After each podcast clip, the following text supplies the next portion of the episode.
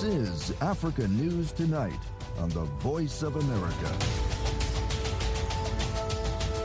Hello, welcome to VOA Africa. Thank you for joining us. I'm Peter Clottey, and here's what's coming up. So immediately the ball and I saw people, you know, trying to jump over you know, the barricade trying to jump over into the main boat itself. People throwing bottled water and all of those stuff. That was Kelvin Sunday, who witnessed last night's riot after Nigeria failed to qualify for the World Cup and angry fans stormed the pitch.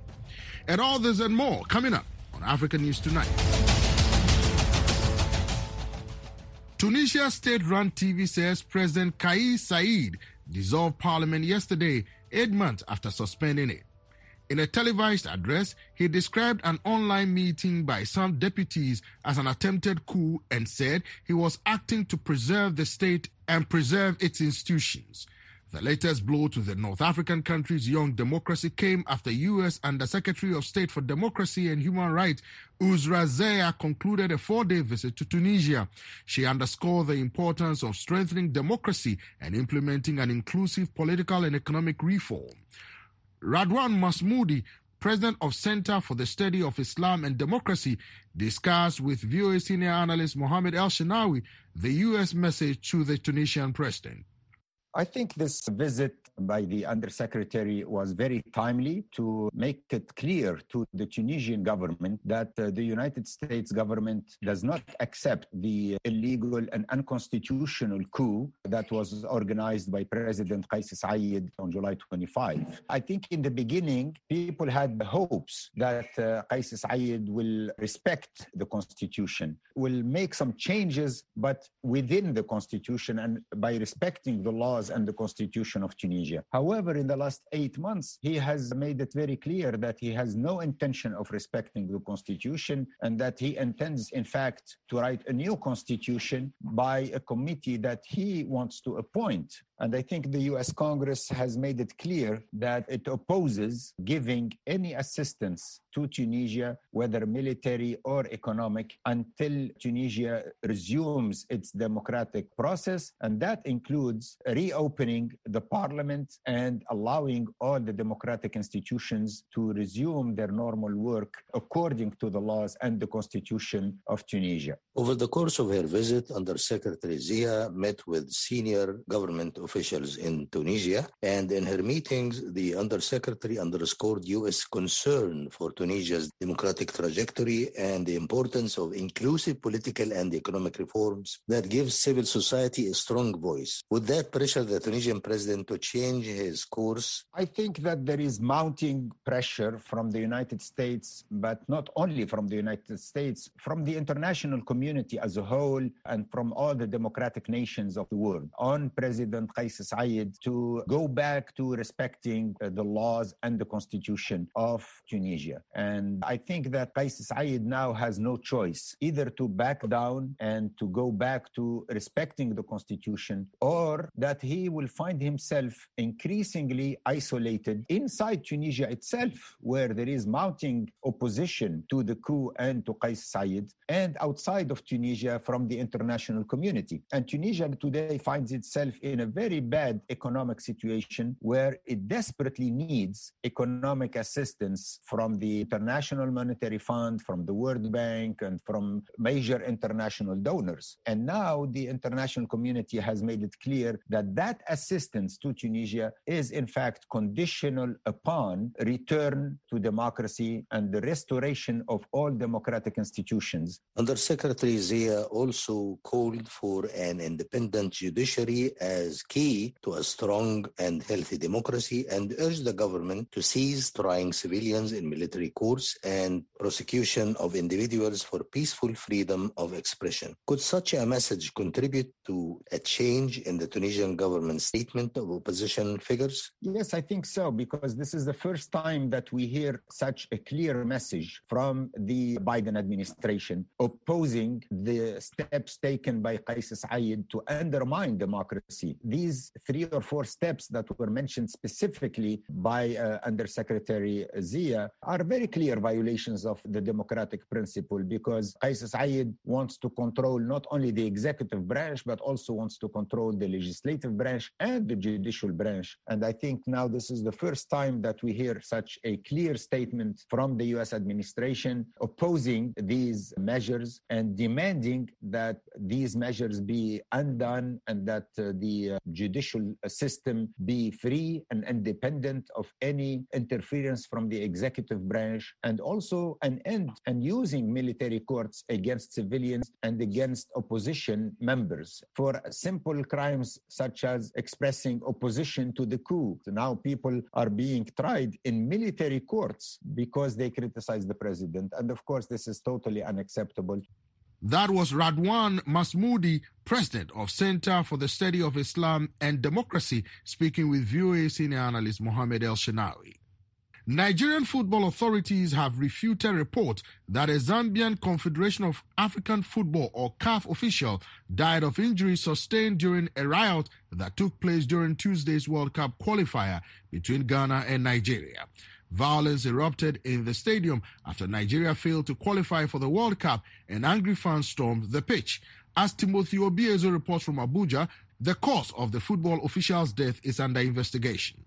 The Nigerian Football Federation confirmed the death of the Zambian CAF official Joseph Kabungo in a statement Tuesday, but it said Nigerian newspaper reports that Kabungo died of injuries sustained from a beating and stampede are false.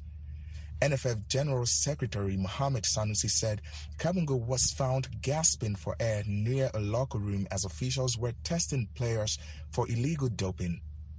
He said the official was taken to a hospital but died soon afterward.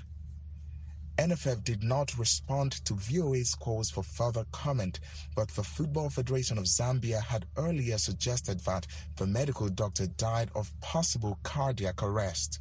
Nigeria's Super Eagles Tuesday crashed out of the 2022 FIFA World Cup slated for November this year after losing to the Ghanaian team in Abuja. Angry Nigerian fans invaded the pitch and vandalized facilities while thousands scrambled to leave the stadium.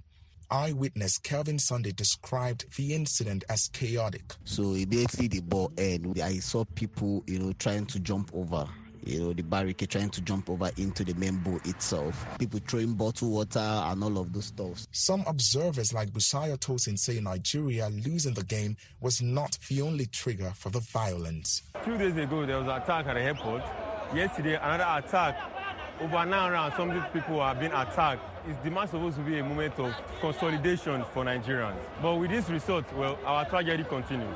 Sports experts and analysts say Nigeria could face serious sanctions for Tuesday's unsportsmanlike behavior in a possible ban. Daniel Aderie is a sports journalist and analyst at Nigeria's National Television Authority. While FIFA has not come out to say anything officially, they will definitely take a stand. One thing is certain for sure the fans will be banned following the whole violence. Aside that, there will be fines. You know, will be fined heavily, as much as fifty thousand to hundred thousand dollars. The sixty thousand seat Moshood Abiola Stadium was packed to over capacity on Tuesday. By one estimate, there were one hundred thousand people. Timothy Obiezu for VOA News, Abuja, Nigeria. At least seven people drowned in central Nigeria when their canoe capsized while they were fleeing raids by criminal gangs. An emergency services official said the passengers were fleeing villages in Munya district yesterday when their overloaded boat sank in the Guni Zumba River. Several people are reported to have been injured or are missing. Northwest and central Nigeria are a hub of heavily armed criminal gangs who raid villages, killing and abducting residents. Meanwhile, the medical charity Doctors Without Borders, known as MSF, said five employees who were kidnapped more than a month ago in northern Cameroon had been released in Nigeria.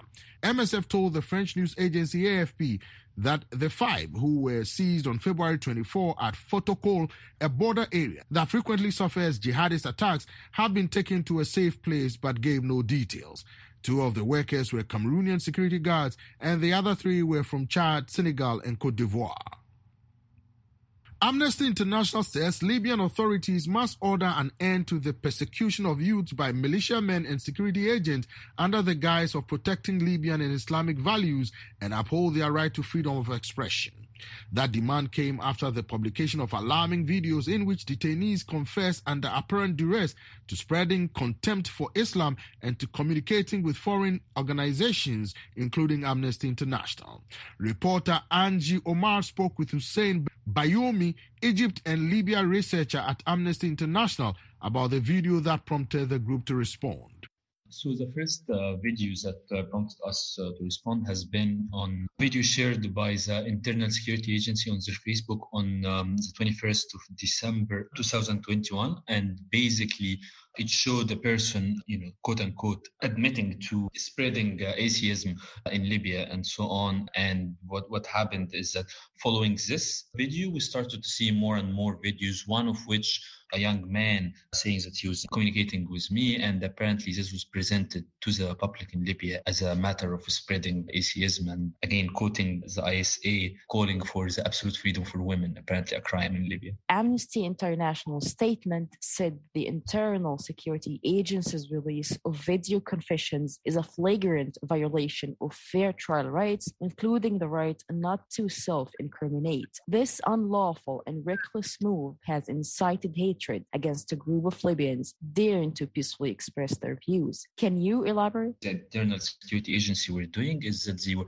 coercing people to confess to, again, quote unquote, crimes because these are not crimes as recognized by international law, to doing uh, these acts basically. Now they have forced them to do that without the presence of a lawyer, uh, where they were in a condition amounting to forced disappearance as they were not in communication with anyone on the outside world. And therefore, this was an attempt to to undermine the right to fair trial by getting these confessions and by putting them publicly. So to further discredit them to the public now it's imperative under any legal systems that the prosecution and the authorities should completely disregard any confessions that were given under duress as in this case. When you ask the libyan authorities to protect activists and ensure that both national and international organizations are able to work freely and without fear of reprisals and to stop the isa's vicious campaign against people who peacefully exercise their human rights. Now, Libya has two rival prime ministers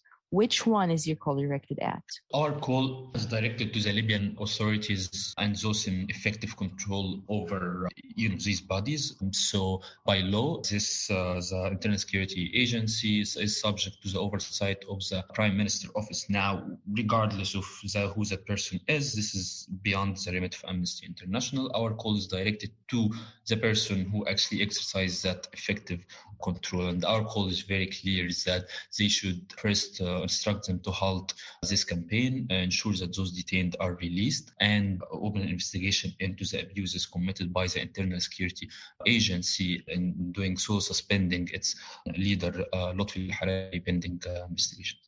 That was Hussein Bayoumi, Egypt and Libya researcher at Amnesty International, speaking with reporter Angie Omar. You are listening to Africa News Tonight. I'm Peter Clottey in Washington. Ethiopia's federal authorities and rebels in the Tigray region are accusing each other of blocking aid deliveries to Tigray that had been agreed to a week ago. The ongoing fighting comes as the U.S. ambassador to Ethiopia visited the Afar region where the aid trucks have been held up. Gelmo Dawit reports from Addis Ababa, Ethiopia. Days after announcing a humanitarian truce, the Ethiopian government accused the Tigray People's Liberation Front of blocking trucks carrying critical food aid to Tigray. More than 40 trucks were due to depart this week from Samara, capital of Afar region.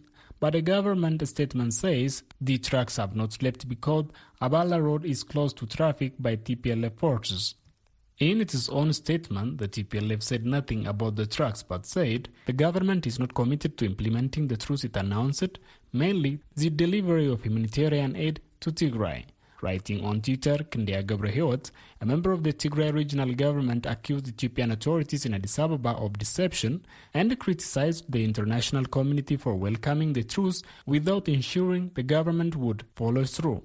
Speaking on TPA Media, Getachew Reda, the head of external affairs for Tigray regional government, said tens of thousands of people in Tigray are on brink of starvation. He said the region's population needs urgent, unfettered access to food aid.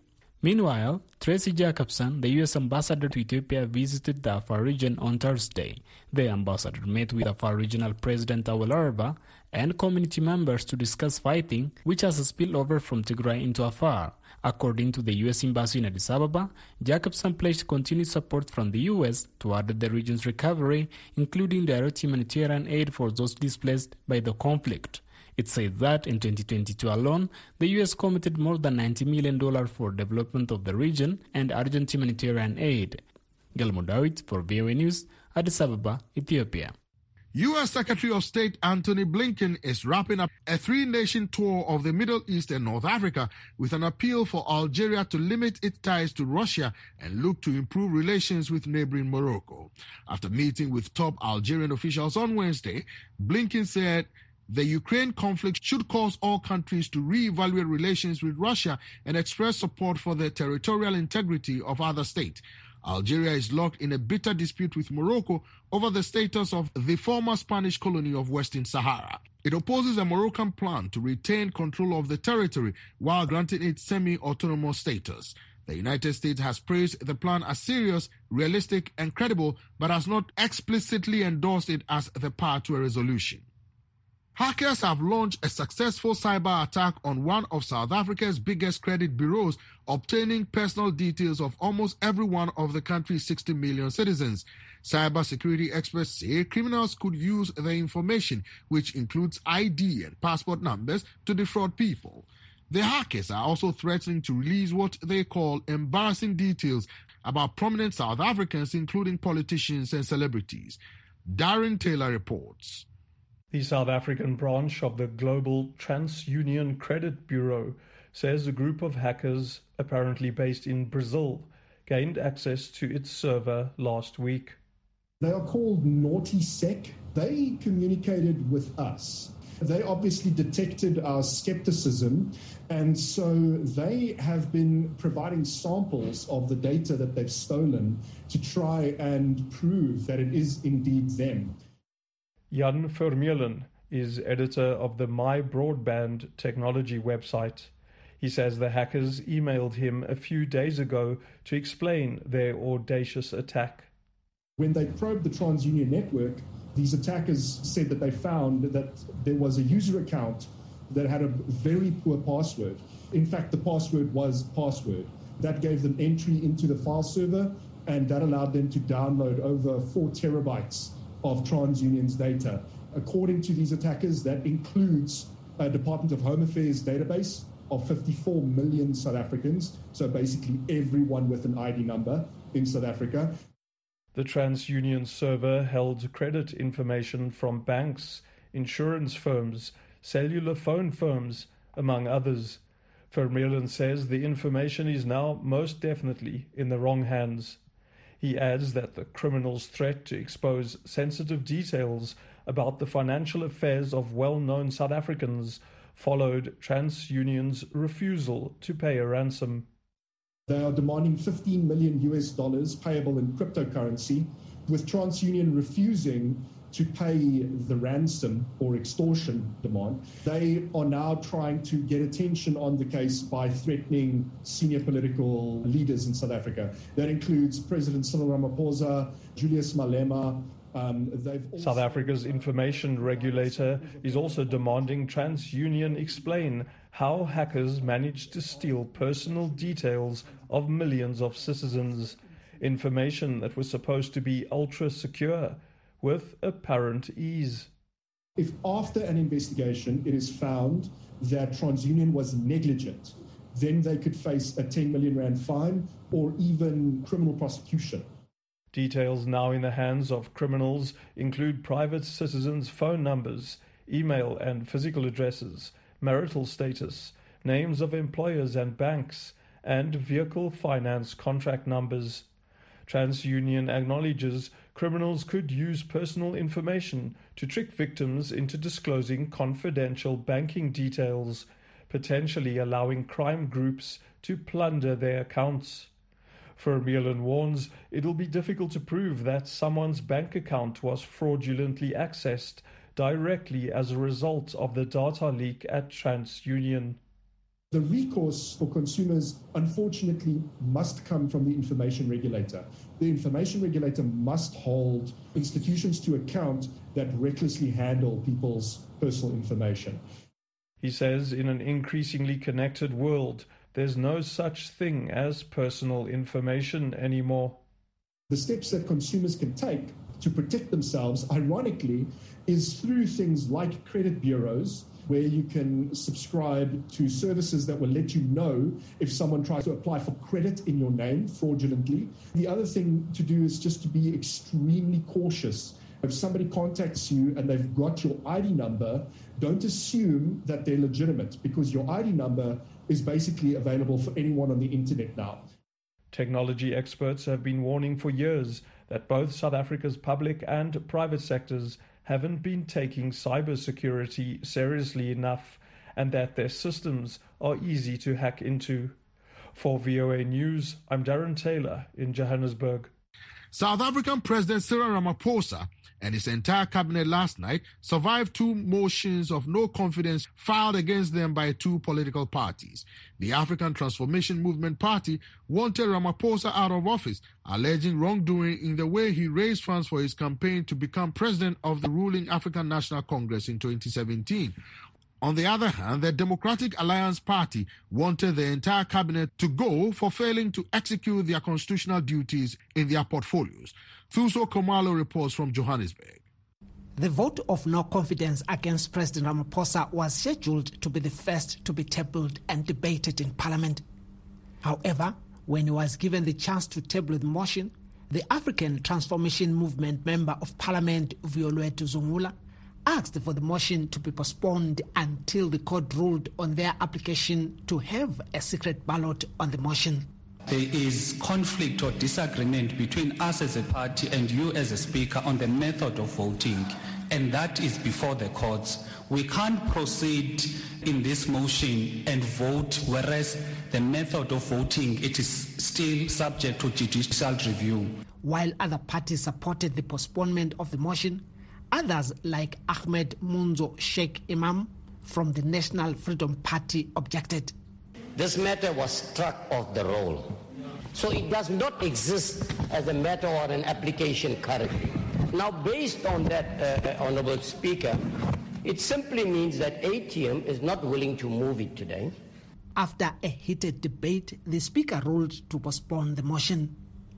Democratic Alliance Party leader John Steenhuisen tabled the motion against the entire cabinet. This cabinet has failed to make South Africa a viable place in which to operate a business and to employ people. The motion was resoundingly supported by opposition parties during the debate. They accused the cabinet of being corrupt and failing to protect the masses from poverty, inequality, and unemployment. However, the ruling African National Congress Deputy Chief Whip Doris Dlakude objected, accusing the Democratic Alliance of attempting to bring back apartheid rule. The architects and proponents of South Africa's poverty and inequality are waging a concerted onslaught against our leaders in an effort to keep intact old patterns of social, political, and economic power.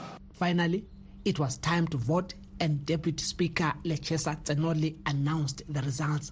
The outcome are as follows. There's one abstention, 131 yes, and 231 no. The motion is therefore not agreed to. Ramaphosa is seeking a second term when his first five years end in 2024.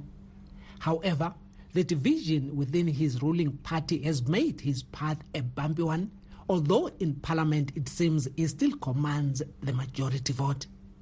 Thuso Khumalo for VOA News, Johannesburg. And that wraps up this edition of African News Tonight. I'm Peter Clottey in Washington. For all latest developments on the continent 24 7, visit our website at voanews.com. And thank you again for tuning in and choosing the Voice of America.